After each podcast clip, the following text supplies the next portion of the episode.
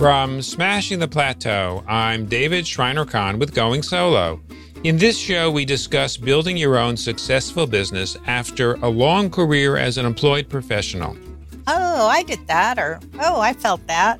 It is nice not to be alone. The community really matters, really matters. Today, on episode 112 of Going Solo, I'm speaking with the founder and principal of Mission Advancement Consulting, Julie Erickson. Julie started her own business 15 years ago after being fired from a job and realizing she needed to take another path. She became a resource for others who have been fired, some of whom want another job and some of whom want to become self employed. If you've experienced job loss or think it may be part of your future, you'll want to hear what Julie has to say about job loss, what many people don't talk about, and what you need to know to move forward from trauma to healing and hope. Stay with us to hear all the details. I believe everyone should have the opportunity to do what they love and get paid what they're worth. On my podcasts, I've interviewed hundreds of successful entrepreneurs, many of whom run consulting or coaching businesses. We've created a free ebook with 49 actionable steps from 49 of our popular episodes to help you smash the plateau in your business and your life. It includes tips to help you with your mindset, relationships, business development, and productivity. You can get your copy of 49 Tips to Smash Your Plateau at smashingtheplateau.com slash tips. That's smashingtheplateau.com slash tips. Now let's welcome Julie Erickson. Julie is an executive and career coach who started her own business 15 years ago after being fired from a job and realizing she needed to take another path. She's helped many job seekers start their own businesses when they realized they'd rather be their own boss. Julie ran two nonprofits, has an MBA in leadership, and graduated from Smith College. She is co author of the recent book, Betrayed by Work Women's Stories of Trauma, Healing, and Hope After Being Fired. Julie, welcome to the show. Thanks, David. So glad to be here. Thanks for having me. Oh, my pleasure. Let's start off by talking about your transition from employee to self employed 15 years ago. I gather there, there, there's some connection there between that and, and your book about yes. stories of trauma, healing, and hope after being fired. You got it. There sure is. I actually was fired twice. Once uh, in a pretty traumatic way from a job I had held for about 11 years as the executive director of a big New York City nonprofit. And then I went on to be the executive director of another New York City nonprofit, only for about eight months. Uh, the founder, very big name person, and I did not get along. And so I found myself on the outs once again. But that wasn't what pushed me into starting my own business. At the same time, I had some health issues that stopped me from being able to make the commute into the city. I literally couldn't walk. So, hmm, what was I going to do? I had lots of mental, you know, brain capacity, but very little physical capacity. So I had to figure out what was I going to do with myself. And that began a process of exploration for me. That exploration. Yeah, where to go? Yeah. Well, I actually found that I was exploring a few different paths. One was I did a bunch of computer and website related things like research and helping do UX kinds of things. Uh, I didn't really like that. I did some consulting, uh, strategic planning consulting, but I you really need to do that in person, and I really couldn't do that physically. I started doing some jewelry sales, and again, physically, I couldn't really do that. And then 2008 happened. Who wants to buy jewelry if you can't pay your mortgage? And I got involved in a group here in my hometown in New Jersey that was made up of a lot of people who'd lost their jobs. And I started a Monday morning get going meeting and at my home. And I found that I was like helping people, coaching them around their job search, their resumes. And I thought, gee, I like this. Maybe I should think about doing coaching, career coaching. And I put out one little tiny ad on that group's website. That ad got forwarded to somebody in Brooklyn who contacted me. I said, free, you know, career coaching. And she contacted me. And that was what started it all for me. She was the first of what are now, it's got to be a few thousand people. Wow. Wow. Interesting how opportunities emerge that are often somewhat unexpected. I think what happened is I learned to pay attention to both what I liked, what, you know, made use of my skills and my talents, but also where I was getting energy back, what was feeding me. So it was a combination of the physical capacity I had limiting me. So there were real boundaries around what I could do and what I couldn't do. But then there was also where was I getting appreciated? You know, after you get fired, it's devastating. I wasn't clearly being appreciated. so to have people appreciate me and say, wow, thank you so much. I loved that. I needed that. So that was where I went. I went where it was quote unquote warm, you know, where I was getting the love. Which, you know, it makes sense. I'd love for you to talk a little bit about the about the trauma of A being fired yourself and B what you see with other people because you've you've now written a book about it. Yeah. You know, our culture is very much organized around work. We used to go to parties. And the first question at parties was always, What do you do? It's not about what kind of home life do you have when you your children. No, it's what do you do, right? So, and what do you do means what you get paid to do, how you make your living. Precisely. Not about what hobbies do you have? You might get to that in the conversation, but the opening is always what is your work identity? Working meaning what do you get paid for? So, getting fired, so many things get wiped out. Your work identity gets wiped out. Your work community, those people you spend more time with than most people, you may even spend more time with them than with your children, if you have children, with your spouse, certainly more than with your friends. It's your family, it's your community. You may not even like them, but you rubbed along with them somehow. So that's gone. And most of them won't ever talk to you again. I don't know, you become some kind of pariah. You also lose a sense of purpose there was a reason to get up in the morning, at very least. For me, I was doing nonprofit work. So I literally had a purpose of helping to, you know, end poverty or, you know, make the uh, New York City a greener and healthier place. So that purpose of contributing to the greater good, gone. The other things that you lose are a sense of efficacy in the world. If I'm not working, then what am I doing? Then what good am I? What use am I? I suppose is the real thing. Those are the kinds of things that I have heard from so many of my clients who have been fired. And that was one of the reasons that my co author and I wanted to write this book. When I was fired, I went to the library. I'm a researcher. I wanted to find out so, what do other people do when they get fired? You want to know what I found? I found books by people. This was the best thing that ever happened to me.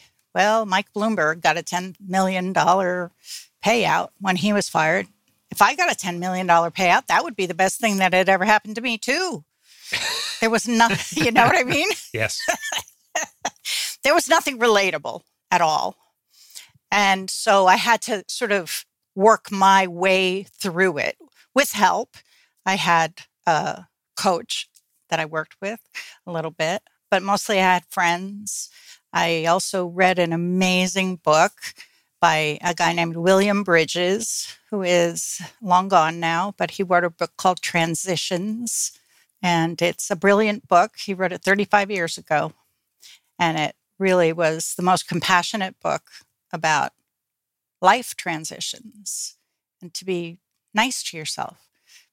And he created a framework an emotional framework to understand what was happening, that I was ending something before I could start something new, and that there was the neutral zone, that place that I call that dark hallway.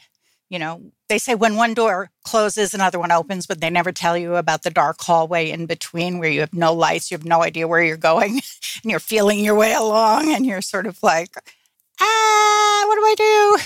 So it's one foot in front of the other is really the recovery process.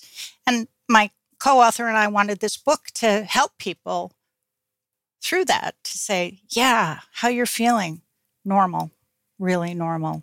Feeling traumatized? You have been because you've lost everything and you haven't. That's the hope part. So, what should one do when one experiences job loss and that immediate trauma and the loss? Feel your feelings. Number one, it's okay not to immediately take action. You get to wallow for a little while. Actually, have a client who her last day was Friday, and I talked to her on Tuesday. And she said, Yesterday was a really hard day. She, everything that I named, she said, I felt all of those things. And I said, Yes, that's right, all of those feelings. And she said, Now I'm in action. And I reminded her that she's now in a grieving process because that's what we what happens when we lose our jobs. Even if we leave voluntarily, we still will grieve because there is loss involved. But especially when we don't leave voluntarily, we will grieve.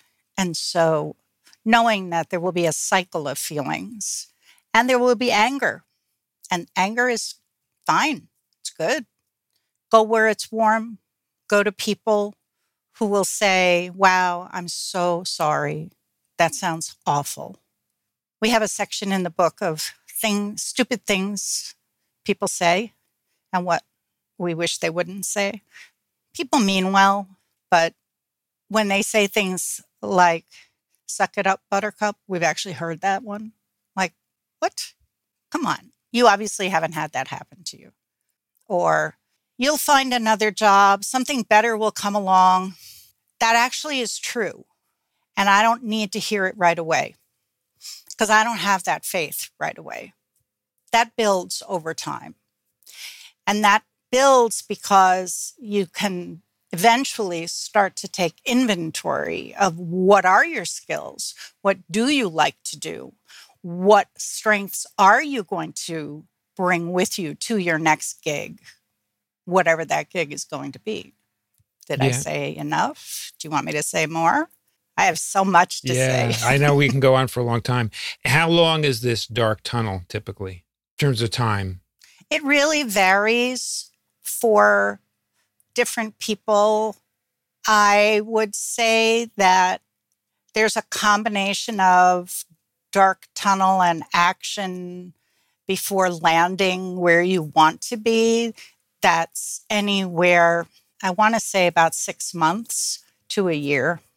I don't want to make it sound like it's all dark tunnel because it's not, because people do get into action. The real tough part is probably uh, about two to four weeks. Really, really tough part because it's crushing, really is crushing. It's very hard to go it alone. The women in our book, we have stories from 25 women, and the women in our book who did the best were the ones who had a therapist or a career coach or a pack of friends who were there to listen first, first listen, then to help with the rebuild process. Because remember, you've been destroyed in some very fundamental ways. So there's a rebuilding process that has to happen. The ones who didn't have that, it took a lot longer for them to rebuild. They did rebuild, but they were carrying the hurt a lot longer. What about support by family? that's an interesting thing. Some family members have been really supportive and were really supportive. Family is interesting in the sense that they have a vested interest in you being okay, usually. And this has been true of my entire practice that family is not really great in terms of helping someone in their job search because they just want you to get a job and be okay. And they're scared too. They're scared, exactly. You know, they don't want you to be out of work, maybe financial issues or emotional. They hate seeing you in pain. So they can be helpful in like sort of leaving you alone in a way and not criticizing your job search. Julie, I noticed that your stories focus on women. Is there a particular reason?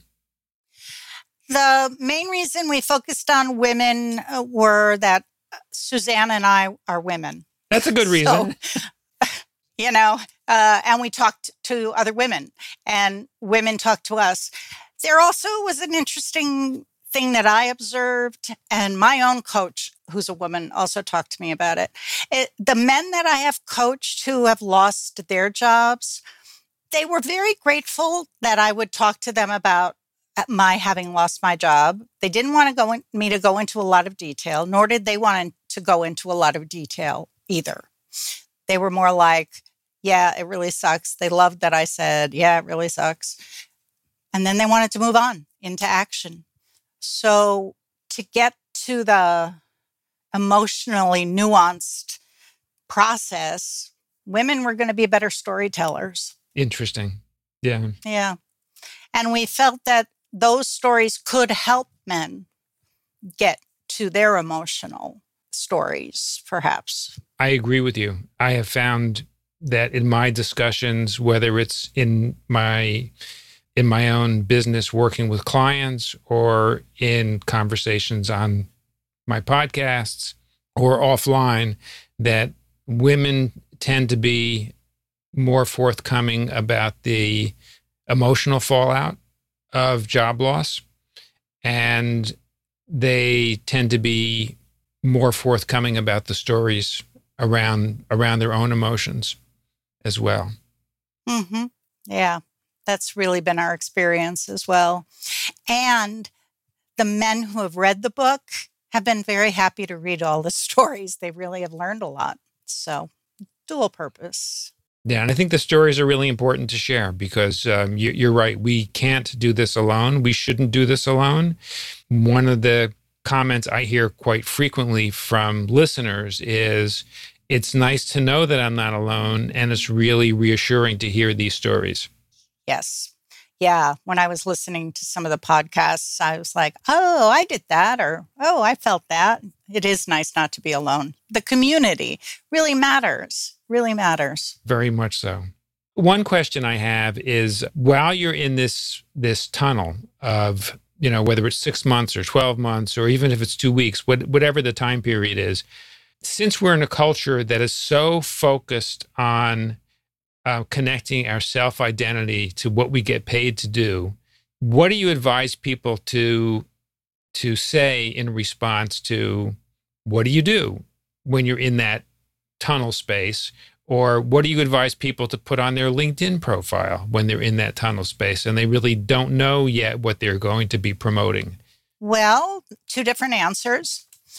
To people that they know well, they can say, I am in the process of figuring out what I want to do next.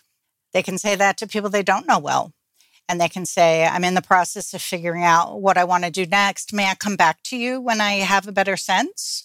Because I would love to get your advice and guidance on my job search. And those words, advice and guidance, have proven to be golden because you're not asking for a job, but you are flattering. You are telling them, you are very smart and you are very connected. So, advice and guidance. On LinkedIn, what I do with my clients is I have them uh, say that they're a consultant.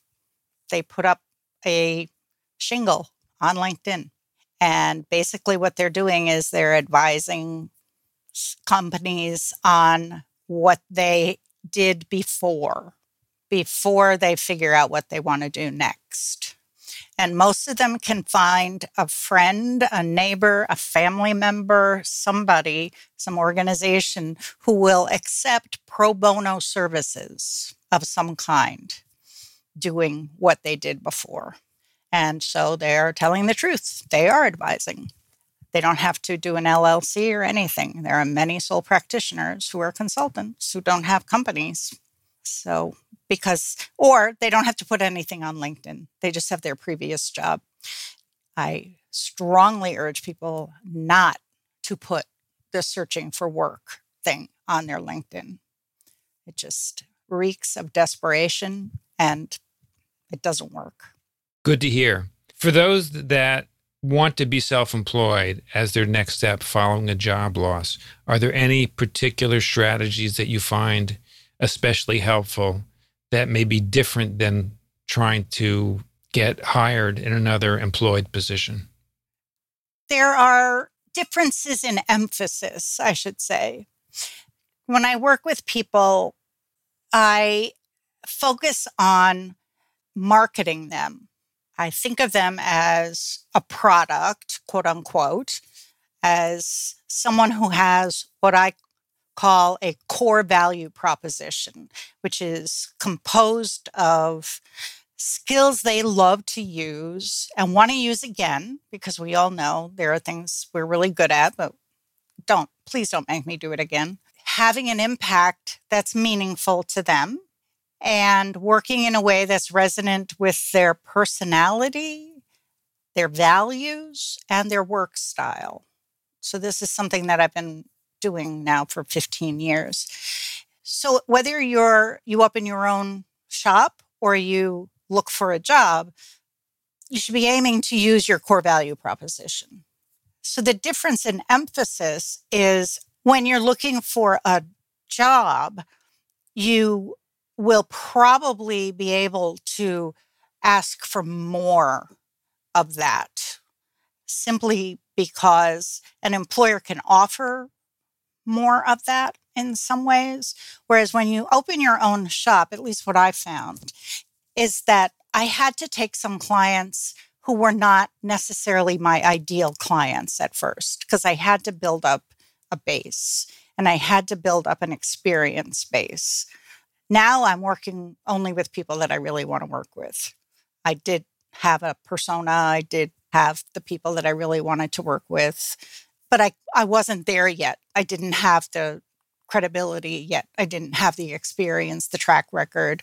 I didn't have the, I guess, the referral base, shall we say, to get who I wanted. So I had to start from a lower base, shall we say.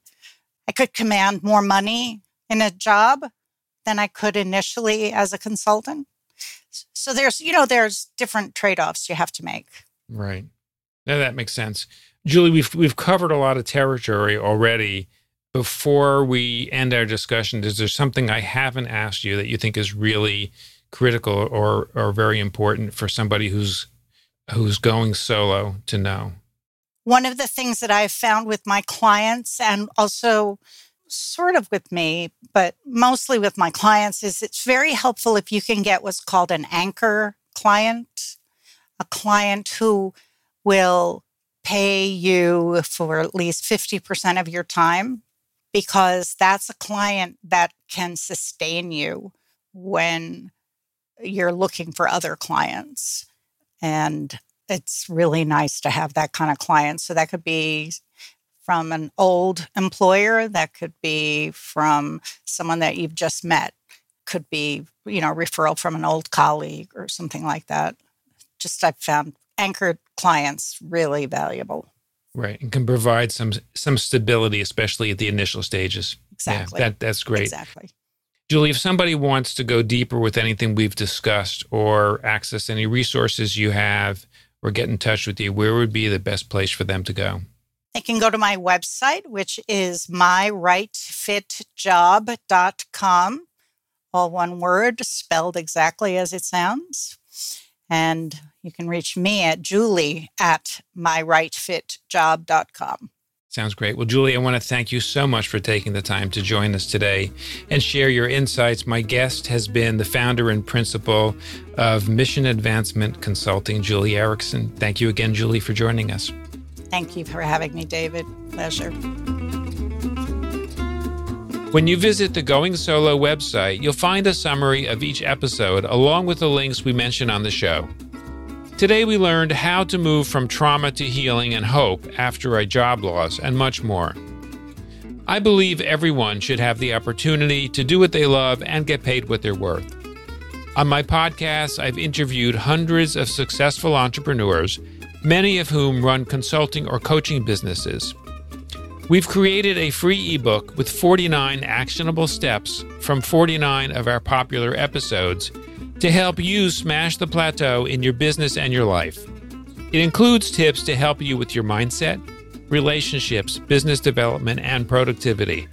You can get your copy of 49 Tips to Smash Your Plateau at smashingtheplateau.com slash tips. That's smashingtheplateau.com slash tips. Thank you for taking the time to listen to our show. I'll see you on our next episode.